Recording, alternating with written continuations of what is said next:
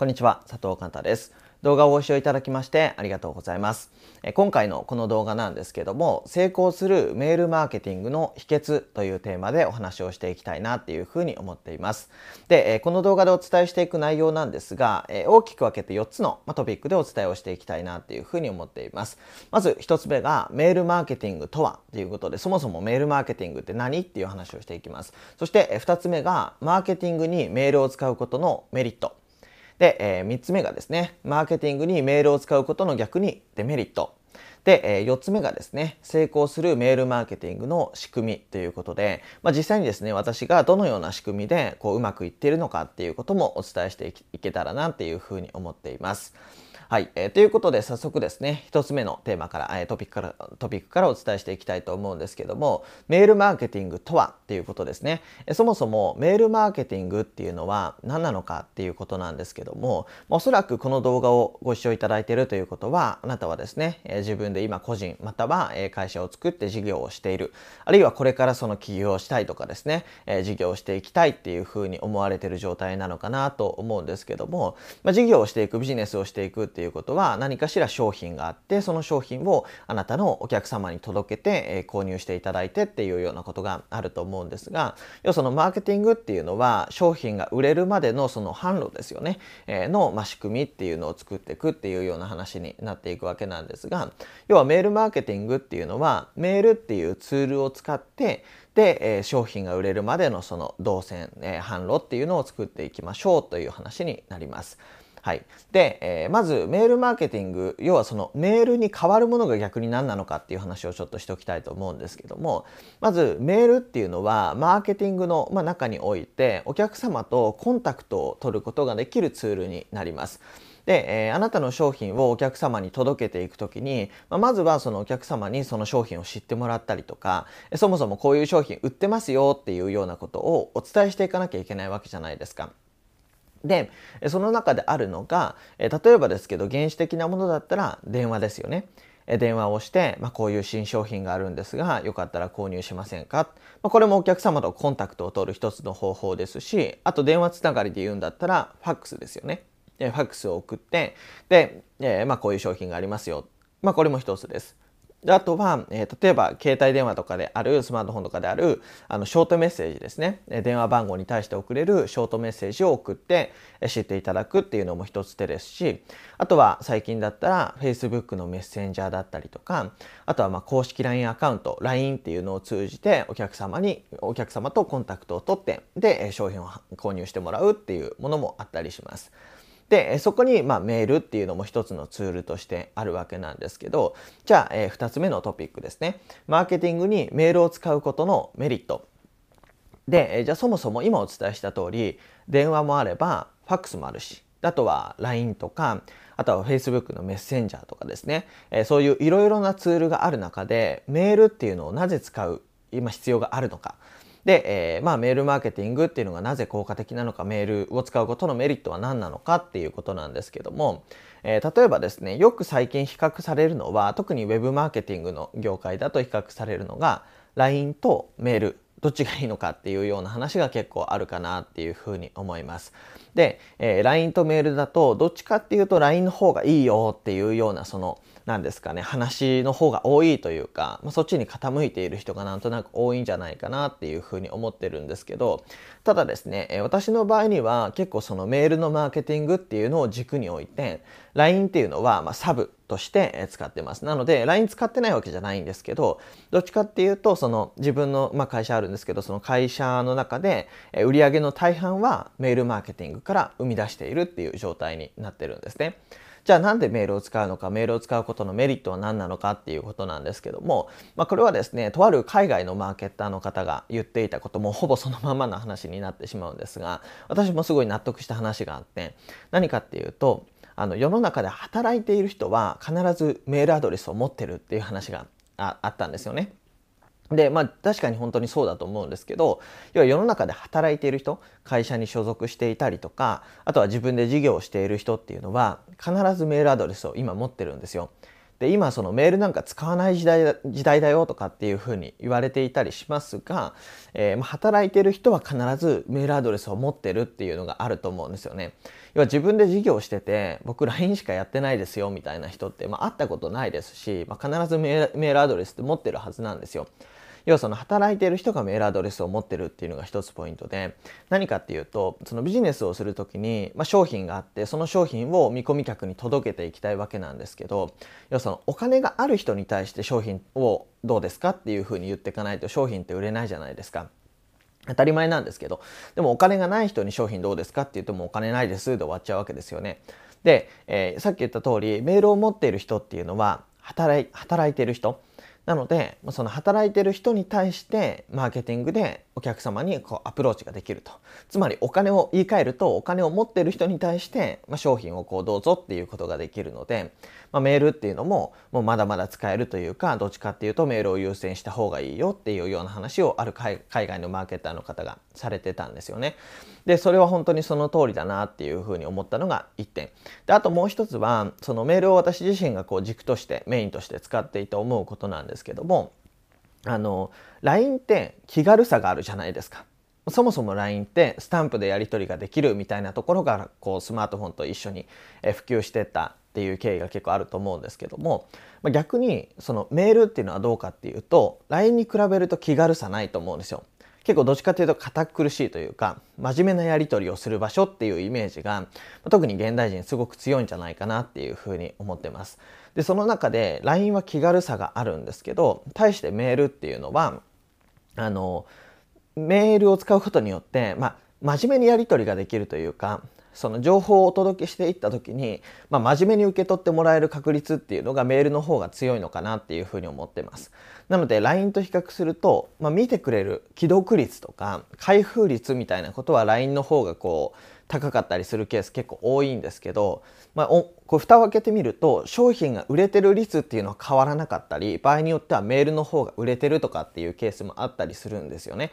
なので、まあ、ビジネスジャンルにもよると思うんですけどもただあの特に教育系何かを教えるとかコンサルとかコーチングとかえカウンセリングとか何か相談に乗りますよとか何かを教えますよみたいなスタンスのビジネスの場合には特にえメールマーケティングの方がそのお客様にしっかりその情報をお届けするっていうことができるんじゃないかなっていうふうに思ってます。はい、で、まあ、これはある意味良さであり悪さでもあるところなんですけど LINE って基本的に1人1アカウントじゃないですか。だから最近よくあるのがあの LINE でいろんな LINE にこう公式 LINE とかに登録しまくっててもう通知がもう死ぬほど毎日100件とか200件とか来ちゃって、えー、LINE がもういっぱいになっちゃってますよみたいな人がいたりするんですよね。でこれってメールでも同じことが起こるんですけどメールっていうのは複数のメールアカウントを持つことができるのであのまあなんですかね。要はそのこれは大切な情報みたいに決めてるメールアドレスで登録をしていただければそっちの方がこう見て LINE よりも見てもらえる確率が高いとかっていうケースも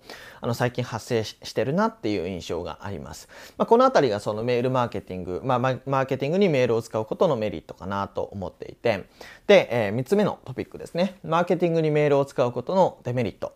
で今いい話を結構してきたんですけど、えー、対してデメリットは何かっていうところですよね。で必ずやっぱりメリットがあればデメリットっていうのが存在するかなと思うんですけどもマーケティングにメールを使うことのメリットっていうのは、まあ、唯一ですねやっぱり開封率開封率っていうよりも到達率っていう部分かなっていうふうに思ってます。で、えー、LINE っていうのはブロックはあるんですけど迷惑メールっていう機能がないんですよね。そうだから LINE は登録をしてもらったら必ずそのお客さんのところにメッセージを届けるっていうことができるんですよ。で対してメールっていうのは迷惑メールっていう振り分けの機能が基本的にま Gmail もそうだし、えー、Yahoo メールもそうだし、まあ、いろんなところにあるいろんなところというか全部のメールのそのソフトっていうかあるんですよね。で、えー、まあ迷惑メールに振り分けられてしまうとメールを送ってもお客様にこうしっかり届かないと。そもそもメールを見てもらうことすらできないっていう問題があってだからその到達率とかあとまあ開封してもらえる率とかっていう意味で、えー、まあメールって LINE に劣るよねっていうような話があったりします。で、え特に最近ですね、あの Gmail もそうだし Yahoo メールもそうだし特に iCloud とか Outlook とかそのあたりのメールアドレスは特になんですけどすごいこう迷惑メール判定が厳しくなってきていてえもう普通にただ普通のメールを送っているだけなのにメールボックスに届かないとかっていうケースが実際あるんですよ。だからそういう意味でもなんかメールって使えないよねっていうふうにあの話している方がいたりします。だから、えー、まあメールだとその迷惑メールとかに振り分けられてしまってメールがこう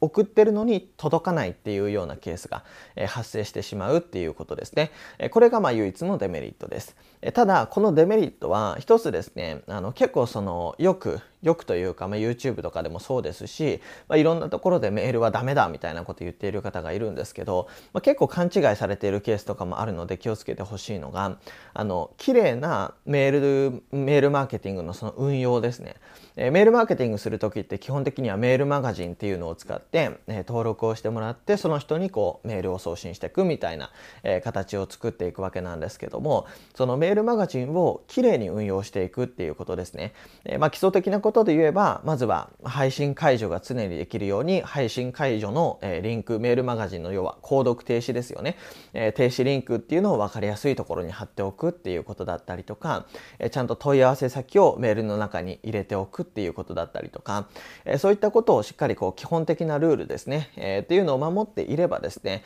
そんなにあのまあ、メールが届かないっていうことは実際にないんですよ。実際私がやっててそうなので、あのないです。えー、あとは例えばメールを1日に何通も送るんじゃなくて、基本的には1日1通、多くても1日2通ぐらいにする。あのメール送りすぎると逆に迷惑メールに入ってしまったりするんですよね。スパムのメールですみたいな感じで。なので、えー、そういったところのですね、えー、ルールっていうのをこうしっかり守ってきれいに運用すればですねこの迷惑メールの問題っていうのはそんなに大きな問題には現時点では実はなりませんので、まあ、一応デメリットなんですけど、まあ、そんなに大きなデメリットとして捉える必要はないっていうことですねで逆に言うとその迷惑メールだって言ってメールマーケティングをやめてる人が結構いますのできれいに運用してそのメールマーケティングっていう分野で生き残ることができれば、まあ、逆にビジネスチャンスっていうのが僕はあるんじゃないかなっていうふうに思っていたりします。はい、で4つ目のトピック成功するメールマーケティングの仕組みについてなんですけども、まあ、基本的に私がどのような形でメールマーケティングを導入しているのかっていうことをお伝えしていきたいと思います。はい、で、えー、まずですねランディングページっていうページがあって、まあ、ランディングページっていうのはメールマガジンに登録をしてねっていうページです。まあ、これはよくあるのでご存知だと思います。あのこちらにメールアドレスを入力してメールマーケあメールマガジンに登録をしてねっていうようなページがあると思うんですけどそのページを用意してで、えーまあ、そこに何かしらのオファーを載せるんですよね。えー、例えばですけど、まあ、今日だったら成功するメールマーケティングの秘訣を、えー、お伝えしますのでよかったらメールマガジンに登録をしてくださいっていうようなページを用意します。で、